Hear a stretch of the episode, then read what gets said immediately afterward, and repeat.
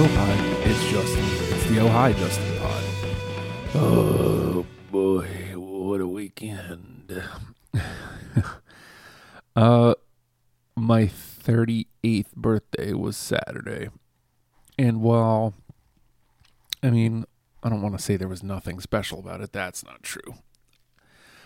What I want to say, I think, is and this may be what was special about it is for the first time in five, six years, I kind of put it out there that it was my birthday.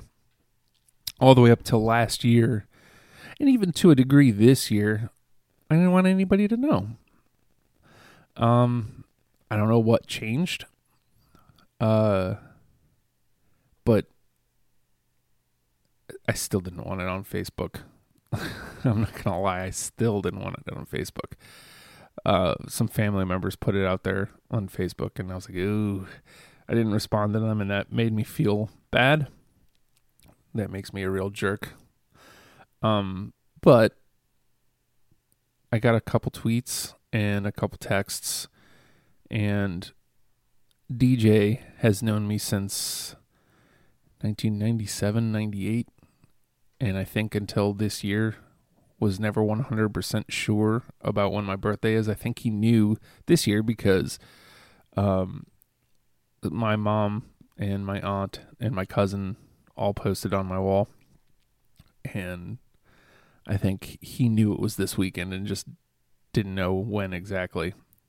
Uh, my brother, I finally confirmed with him yesterday. He texted me yesterday and said, uh, since you'll never tell me when your birthday is, happy birthday. I'm, I know it was this weekend. I wasn't sure if it was today or yesterday. I was like, well, it was yesterday. um, I mean, I'm done with that game. Uh, I think I think it makes me nervous. I think part of me makes me nervous that people will forget on their own, um, and that I won't hear from anybody. Um, you know, at least when I wasn't putting it out there that then if nobody texted me then well you know they didn't know. It's no big deal. Uh i think it does put a fear in me that nobody will remember or care uh to be f- frank about it. I hope so. I hope people remember. Um i hate putting i hate the idea of putting on facebook because i see everybody getting bombarded with happy birthday stuff all day with people that barely know them. And I don't want that.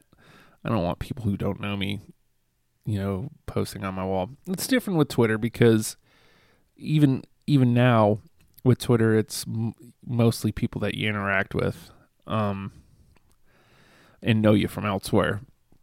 Now it is a great amount of strangers, uh, but they're not paying attention or responding anyway.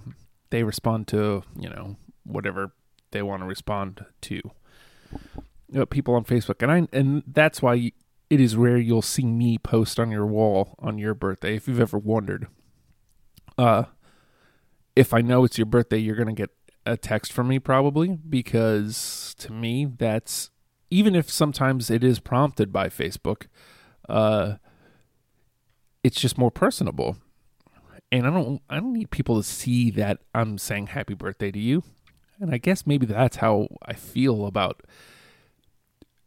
I don't need people to see that it's my birthday. I don't need people to see that you're wishing me a happy birthday. That it just seems self-congratulatory.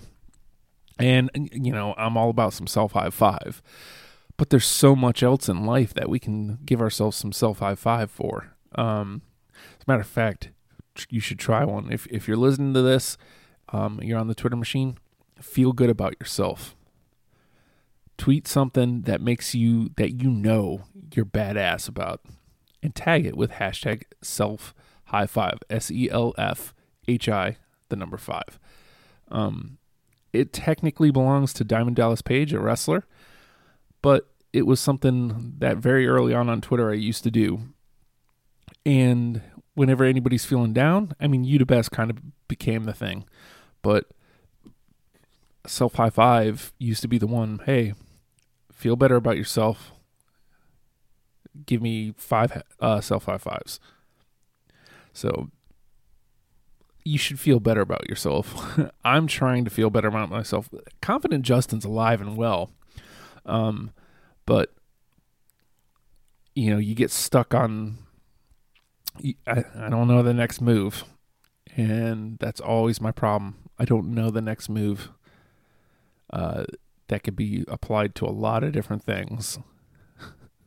one of them may be really silly, uh, but one of them may be legit. Who knows?